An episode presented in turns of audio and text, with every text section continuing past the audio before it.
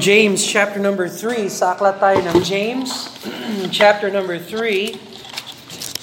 At again, pinag-aaralan natin ang book of James sa bagong tipan, James chapter number 3. At tingnan natin, pagpatuloy natin ang pag-aaral ng patungkol sa bibig o sa dila. James chapter 3, verse number 3 to 6. The Bible says this Behold, we put in bits, uh, we put bits in the horses' mouths, that they may obey us. And we turn about their whole body. Behold also the ships, which, though they be so great, and are driven of fierce winds, yet are they turned about with a very small helm whithersoever the governor listeth. Even so the tongue is a little member, and boasteth great things. Behold, how great a matter a little fire kindleth. And the tongue is a fire, a world of iniquity. So is the tongue among our members, that it defileth the whole body, and setteth on fire the course of nature and it is set on the fire of hell. Let's pray and ask God to bless them. Our dear, kind Heavenly Father, Lord, we thank you for the time that we have to study the Word of God uh, on this Lord's Day. We thank you for the wonderful music. We thank you for the great testimonies. We thank you, Lord, for the visitors and the guests that came and are here. so, Lord, we just pray that if there's some who don't know Jesus as Lord and Savior, that they would get saved. And then for us, Lord, who are saved and born again, that we would grow in our knowledge of the Lord in the area of our tongue. And we ask that uh, we would uh, apply the truths of Scripture, that the Holy Spirit of God would do a work in our hearts, Lord. We pray these things in Jesus' name. Amen and amen. So napakaliit na napakaliit na member na parte ng katawan natin ang dila. Pero napakalaki ang epekto ng dila. it's a little thing, this tongue, but little things can have far reaching effects. And the little tongue can have such potential for usefulness or for destruction. So yung dila natin pwedeng gamitin sa tama, sa wasto, o pwede rin gamitin sa kasalanan at kabaloktutan. Here in James chapter 3, Pastor James uses three illustrations to demonstrate the need to control the tongue. So gumagamit itong si James ng tatlong example sa binasa natin para ipakita kung paano napakahalaga na i-control natin yung bibig natin, i-control natin yung dila natin. so, una, ginamit niya yung tinatawag na horse's bit. Horse's bit. Preno sa bibig ng mga kabayo. Horse's bit. It's a, a bit is a small device. But it can control a huge animal many times larger than itself. So for example, a horse You know, if you ever seen a horse, now in the in the Philippines, yung kabayo, karaniwan sa kabayo sa Pilipinas ay payat. At hindi kasing laki ng mga horses halimbawa sa US. so when we when we were in America, we saw big horses, we saw little mini horses. the Philippines, there's only thin horses. It looks like it. But at any rate, a bit is placed in the horse's mouth and it controls the whole animal. yung preno na ilinalagay sa bibig ng kabayo. Kung gusto ng manlalakbay na kumaliwa, konting ganito lang, ah, dito pala, konting ganito lang, pupunta na sa kaliwa ang napakalaking kabayo. Kung gusto niyang ipara, ipreno, ginaganyan lang niya yung bit. Yung ganyan. Tapos, alam ng kabayo, para. Ganon din yung kontrolado na bibig. Alam niyo kung makontrol mo lang yung bibig mo, makokontrol mo yung buo mong buhay. You can control your life, your entire body, by how you control this right here. How you control your tongue. That's how powerful the tongue is. Kaya sa iba, ang magandang advice talaga, manahimik. Kaya ang magandang advice talaga, wag na lang magsalita. Kasi yung buong mong katawan nakasalalay sa bibig. And so napaka-powerful nito. Number two illustration. Yung ship's rudder. Ang tawag dun sa ship's rudder. So sa verse number four, sabi, tingnan ninyo ang mga barko, bagamat napakalaki at itinutulak ng malalakas na hangin, gayon may napapabaling sa pamamagitan ng isang napakaliit na timon saan man naisin ng piloto. Is it timon or timon? Okay. So napakaliit ng timon at itong barko na hinahagis ng hangin ay pwedeng i-control ng napakaliit na timon. Ganon din. Now yung timon nakatago. Nasa ilalim ng tubig. Walang nakakakita. Pero nakokontrol niya yung napakalaking barko. Same principle. Ilang beses pang napakalaki ng barko kesa sa timon, ah, pero nakokontrol ng timon ang napakalaking barko. A controlled tongue controls the entire body. Now you cannot see the tongue, but you can see the effects of the tongue that is controlled. Even despite fierce winds, sabi ni James. So, kahit na yung sitwasyon ay salungat sa barko, nagagawa pa rin ng barko na maging kontrolado ng timon. the tongue is little but very powerful. Kaya yan ang point ng verse number 5. Even so, the tongue is a little member and boasteth great things. Behold, how great a matter uh, a little fire kindleth. Now, ito yung pangatlong example, fire. Fire. Verse number 5 at saka verse number 6.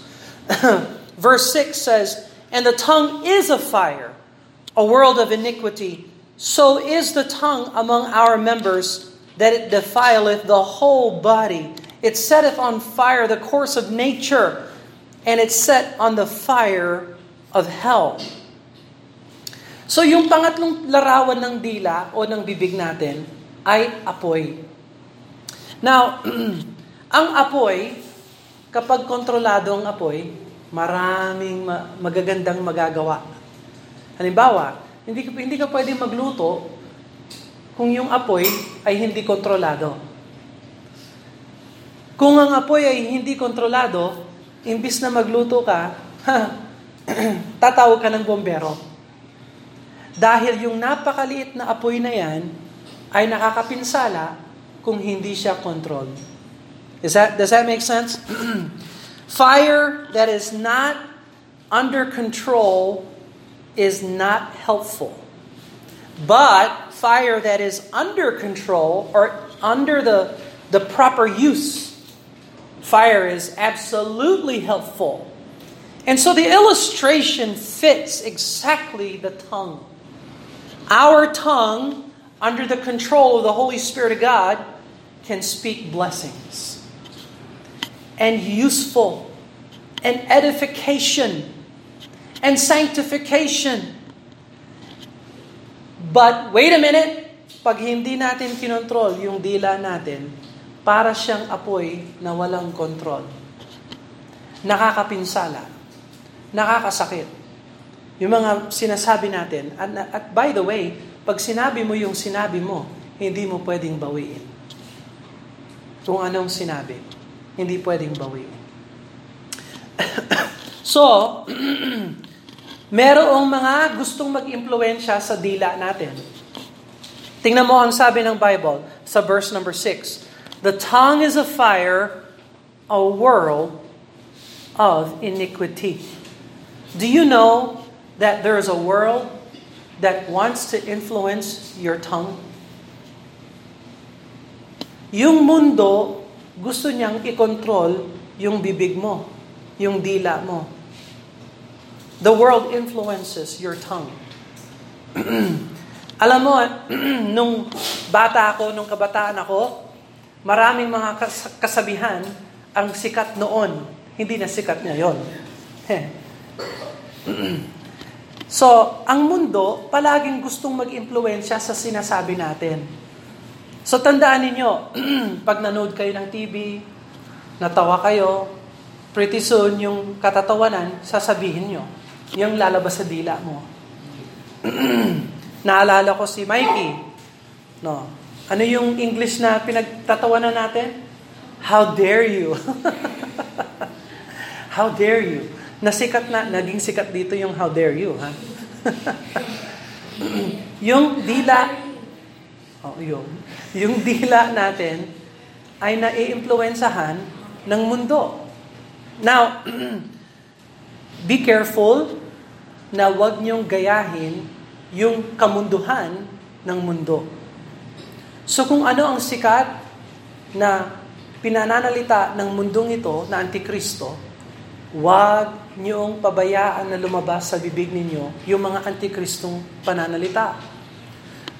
Lalo na yung pagsabi sa pangalan ng Panginoon na walang kabuluhan. Halimbawa, etong pinakamalupit sa lahat sa isip, yung sinasabing OMG. Listen, makinig. Yung sinasabing OMG, huwag ninyong i-text yung OMG. Huwag ninyong gamitin yung OMG. Huwag ninyong sabihin yung OMG. Huwag ninyong gawing ugali na gamitin ng walang kabuluhan ang pangalan ng Diyos. OMG.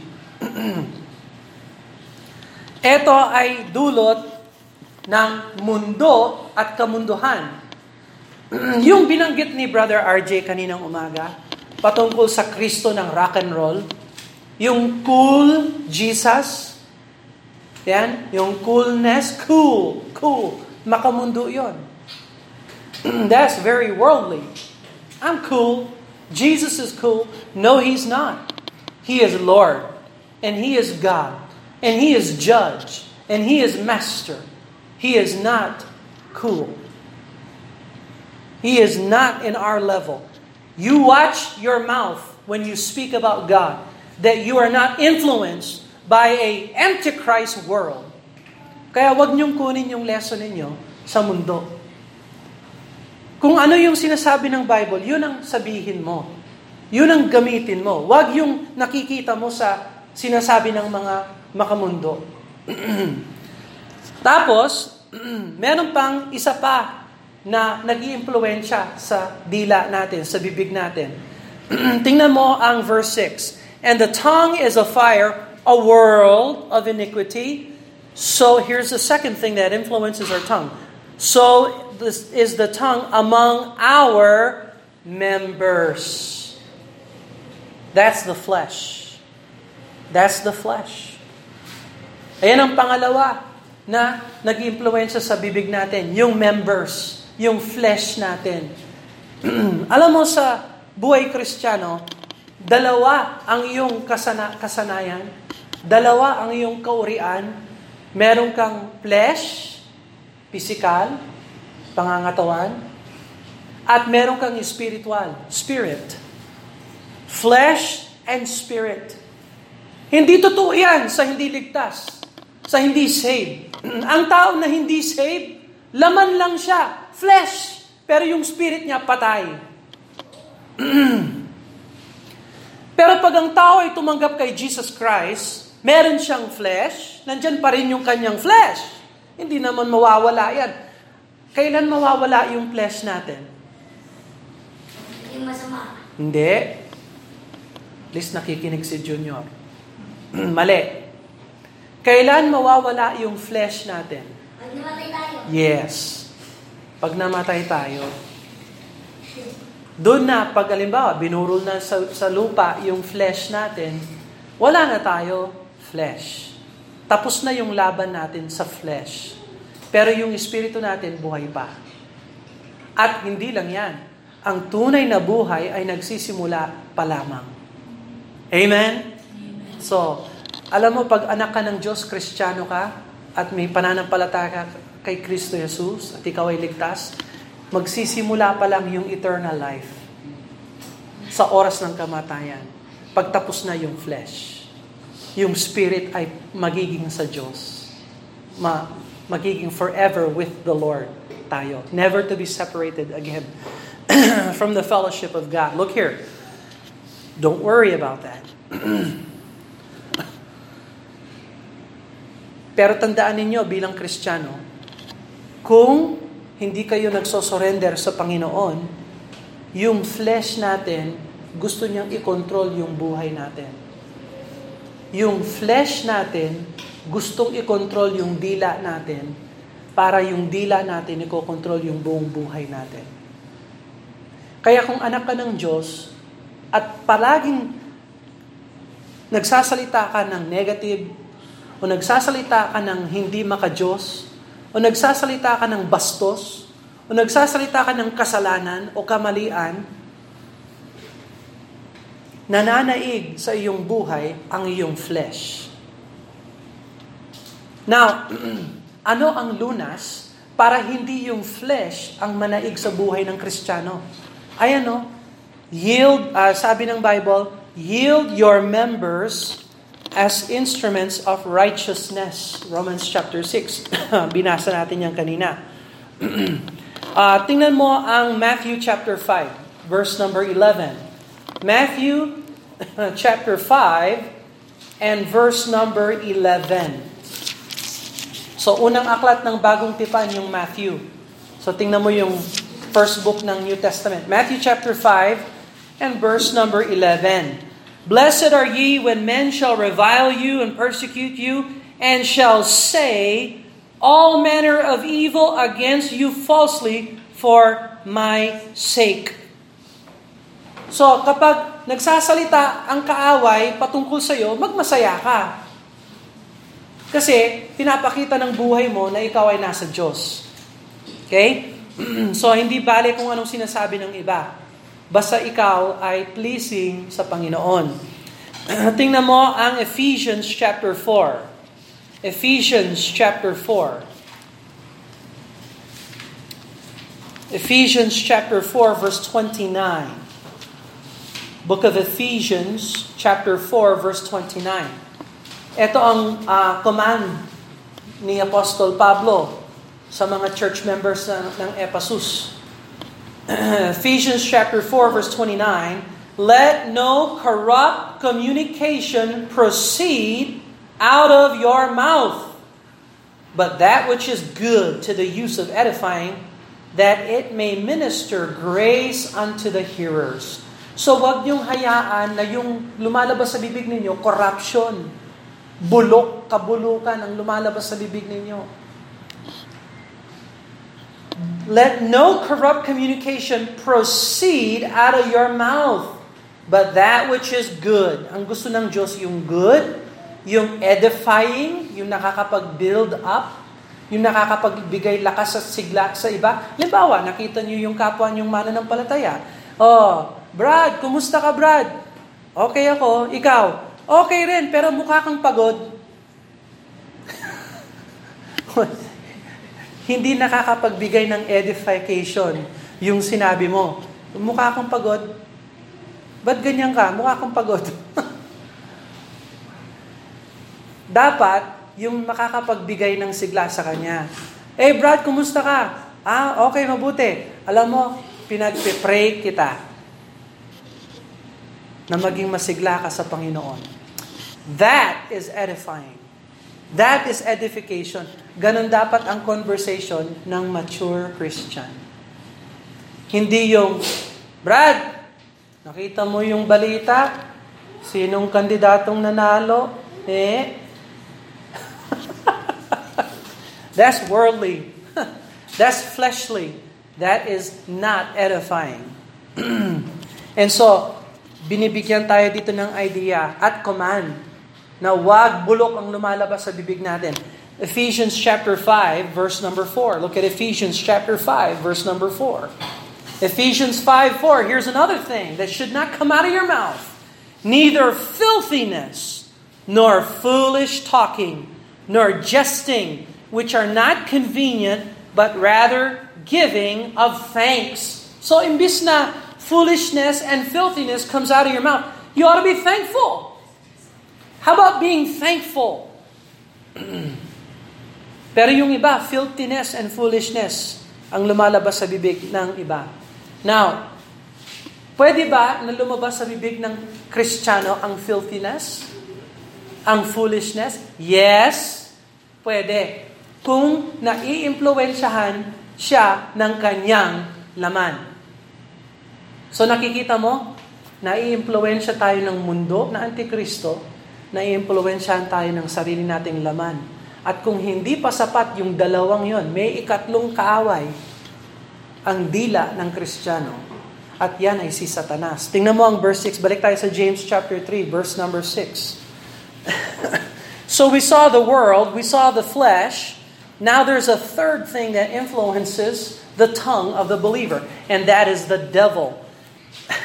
verse 6 continues on, James chapter 3, verse 6 that it defileth the whole body and setteth on fire the course of nature and is set on the fire of hell. So meron tayong uh, external enemy, that's the world.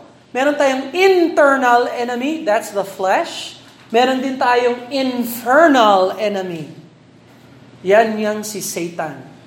At siya ang hari ng uh, kaguluhan na ito. At siya ay patungo sa isang dagat-dagatang apoy. Now, the tongue is set on hell. Now, yung salitang hell, ang ibig sabihin ng salitang hell sa Ingles, yung na, lugar na nakatago. Yung lugar na hindi nakikita ng mata ng tao. Na kung saan pinupuntahan ng mga kaluluwa na hindi ligtas. Sa Greek, ang word dito, hindi Hades, Hades. Yun ang karaniwan na word ng hell. Yung ikalawang karaniwang word ng hell, Gehenna. Gehenna. At ang Gehenna ay isang pwesto sa labas ng Jerusalem na kung saan tinatambakan yan ng basura at sinusunog at maraming mga uh, uh, peste uh, at um, ano yung um, worms? Mga uod, hmm? mga bulatit, mga uod, basurahan, at larawan ng impyerno ang Gehenna. at sinasabi dito ni James, ang dila na hindi kinokontrol ng Espiritu Santo ay kasing sama ng impyerno. so, naiimpluwensahan din pala ang dila natin ng impyerno. Naiimpluwensahan pala na ni Satanas ang dila natin. Hindi ako, Brother Bill. no, kung sa isip mo hindi ikaw, ikaw ay kandidato. If you think you're exempt from Satan's influence, you are a candidate for Satan's influence. Because the, the confident, the self confident Christian is a failing Christian. We ought not to be confident in ourselves. We ought to have all the confidence in the Lord Jesus Christ, not in self, you see. And so, the place of torment, it's also a place of rubbish, junk, and trash. Gehenna is a place of junk and trash. And junk and trash should not be coming out of your mouth as a Christian. So tatlo talaga ang kalaban natin bilang Kristiyano. Ang mundo na antikristo, ang laman natin na bulok, at si Satanas. those are our three main enemies. And those three things influence our tongue and want to control our tongue Because if you give your tongue to the world, to the flesh, and to the devil, you've given your life to the world, to the flesh, and to the devil, you see. And so, James is teaching us here that the tongue could be used by the world, the flesh, and the devil. And so there's a great need for the Christian. Do not surrender to the world. Do not surrender to the flesh. Do not surrender to the devil. Alam mo kung sino, kanino ta, ta, talaga dapat tayo mag-surrender? Dapat bilang Kristiyano, mag-surrender tayo sa banal na Espiritu Santo ng Diyos. Look at Romans chapter 6. Romans chapter 6. So kung paano maaari tayong maimpluwensyahan ng mundo, ng katawan natin, ng flesh natin, at ni Satanas, pwede rin pala tayong maimpluwensyahan ng banal na Espiritu Santo ng Diyos. Ang tanong, kanino ka nagsosurrender? Romans chapter 6, verse number 12. Romans chapter 6, verse number 12. Let not sin, therefore, reign in your mortal body. Huwag niyong hayaan na ang kasalanan ay mamuno sa iyong mga katawan. That ye should obey it in the lust thereof. Neither, at hindi lang, huwag kayong magpa, magpa uh, mamuno ang kasalanan sa iyong katawan, and neither yield ye your members as instruments of unrighteousness unto sin. Huwag niyong isurrender yung katawan ninyo na maging instrumento ng kasalanan sa iyong buhay. So tanong, kung ikaw ay kristyano at ikaw ay nagkakasala, sino ang may sala? Kami. That's right. Junior? Dapat mag-church ka, Junior? Makinig lang ng maayos, ha? Pag ang kristyano, listen, pag ang kristyano ay hindi matuwid, ang problema ay yung kristyano na hindi matuwid. Hindi mo pwedeng sisihin yung nanay mo, yung tatay mo, hindi mo pwedeng sisihin yung pastor, hindi mo pwedeng sisihin yung nagkasala laban sa'yo, hindi mo pwedeng sisihin si demonyo. Hindi mo pwedeng sisihin ang mundong ito.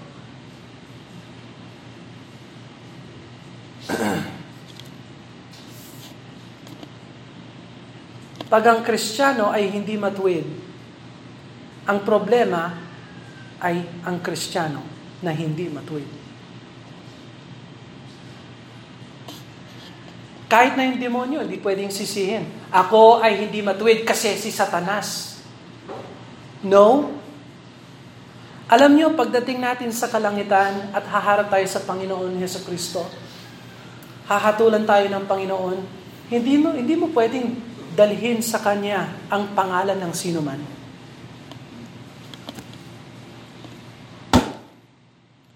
Kasi inutusan tayo dito eh, yield your members as instruments of unrighteousness unto sin. But yield yourselves unto God. Alam niyo, sa, sa buong mundong ito, kalahati halos ng problema ng mga tao, gusto nilang i-control ang, iba ng, ang ibang tao. Pero kung ikaw ay anak ng Diyos at Kristiyano, alam mo ba kung sino ang pwede mong i-control? Alam mo ba kung sino pwede mong i-control? Yung sarili mo. Yun lang ang pwede mong i-control sa buhay na ito. Sa buong buhay na ito, ang pwede mo lang i-control yung iyong puso. Did you know that?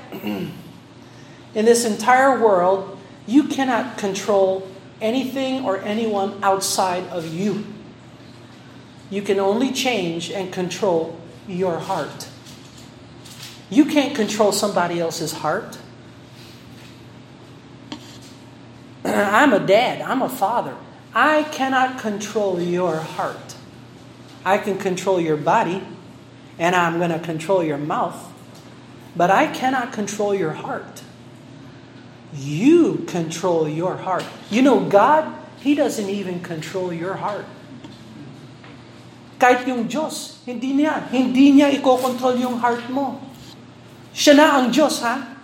Kataas-taasan, sovereign God, hindi niya ikokontrol yung heart mo. Ikaw ang magkokontrol sa heart mo. Ikaw ang magdesisyon na ikaw ang lalapit sa Panginoon, isosurrender mo sa Panginoon yung heart mo.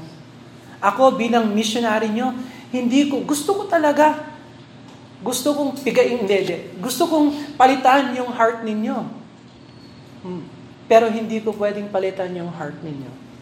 Wala akong control sa heart ng tao, maliban lang sa heart ko.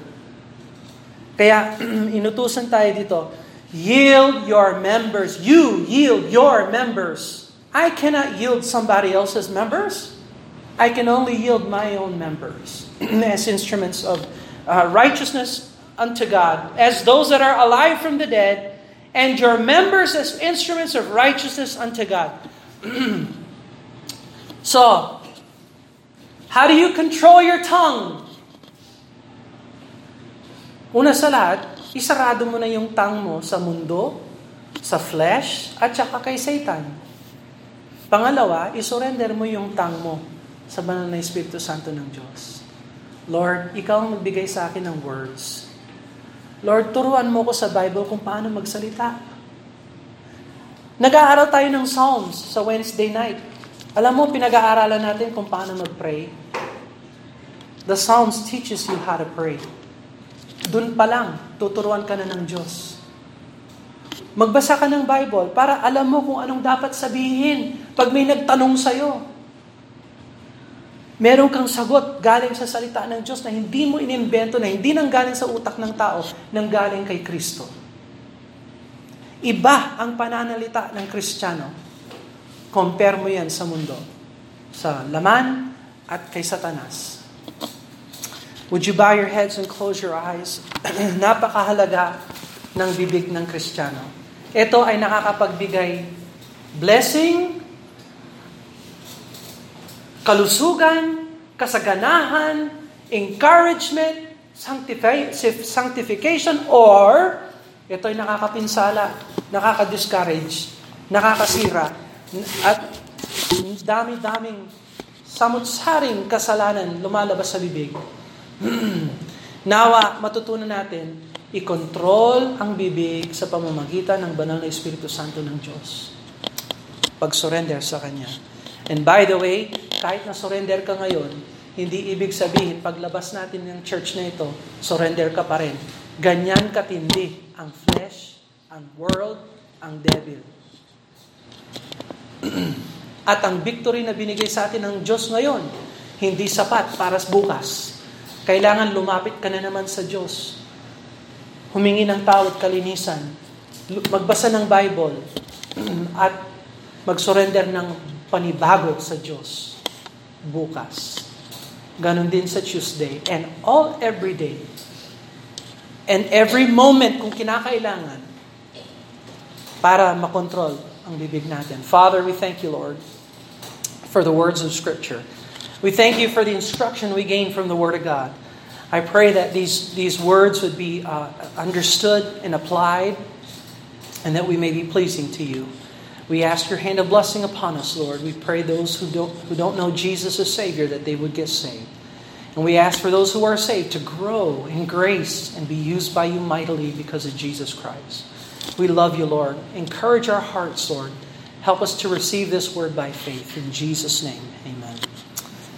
Habang nakayuko ang ulo nakapikit ang mata, uh, gusto ko lang magbigay ng pagkakataon. Meron ba magsasabi, Brother Bill, hindi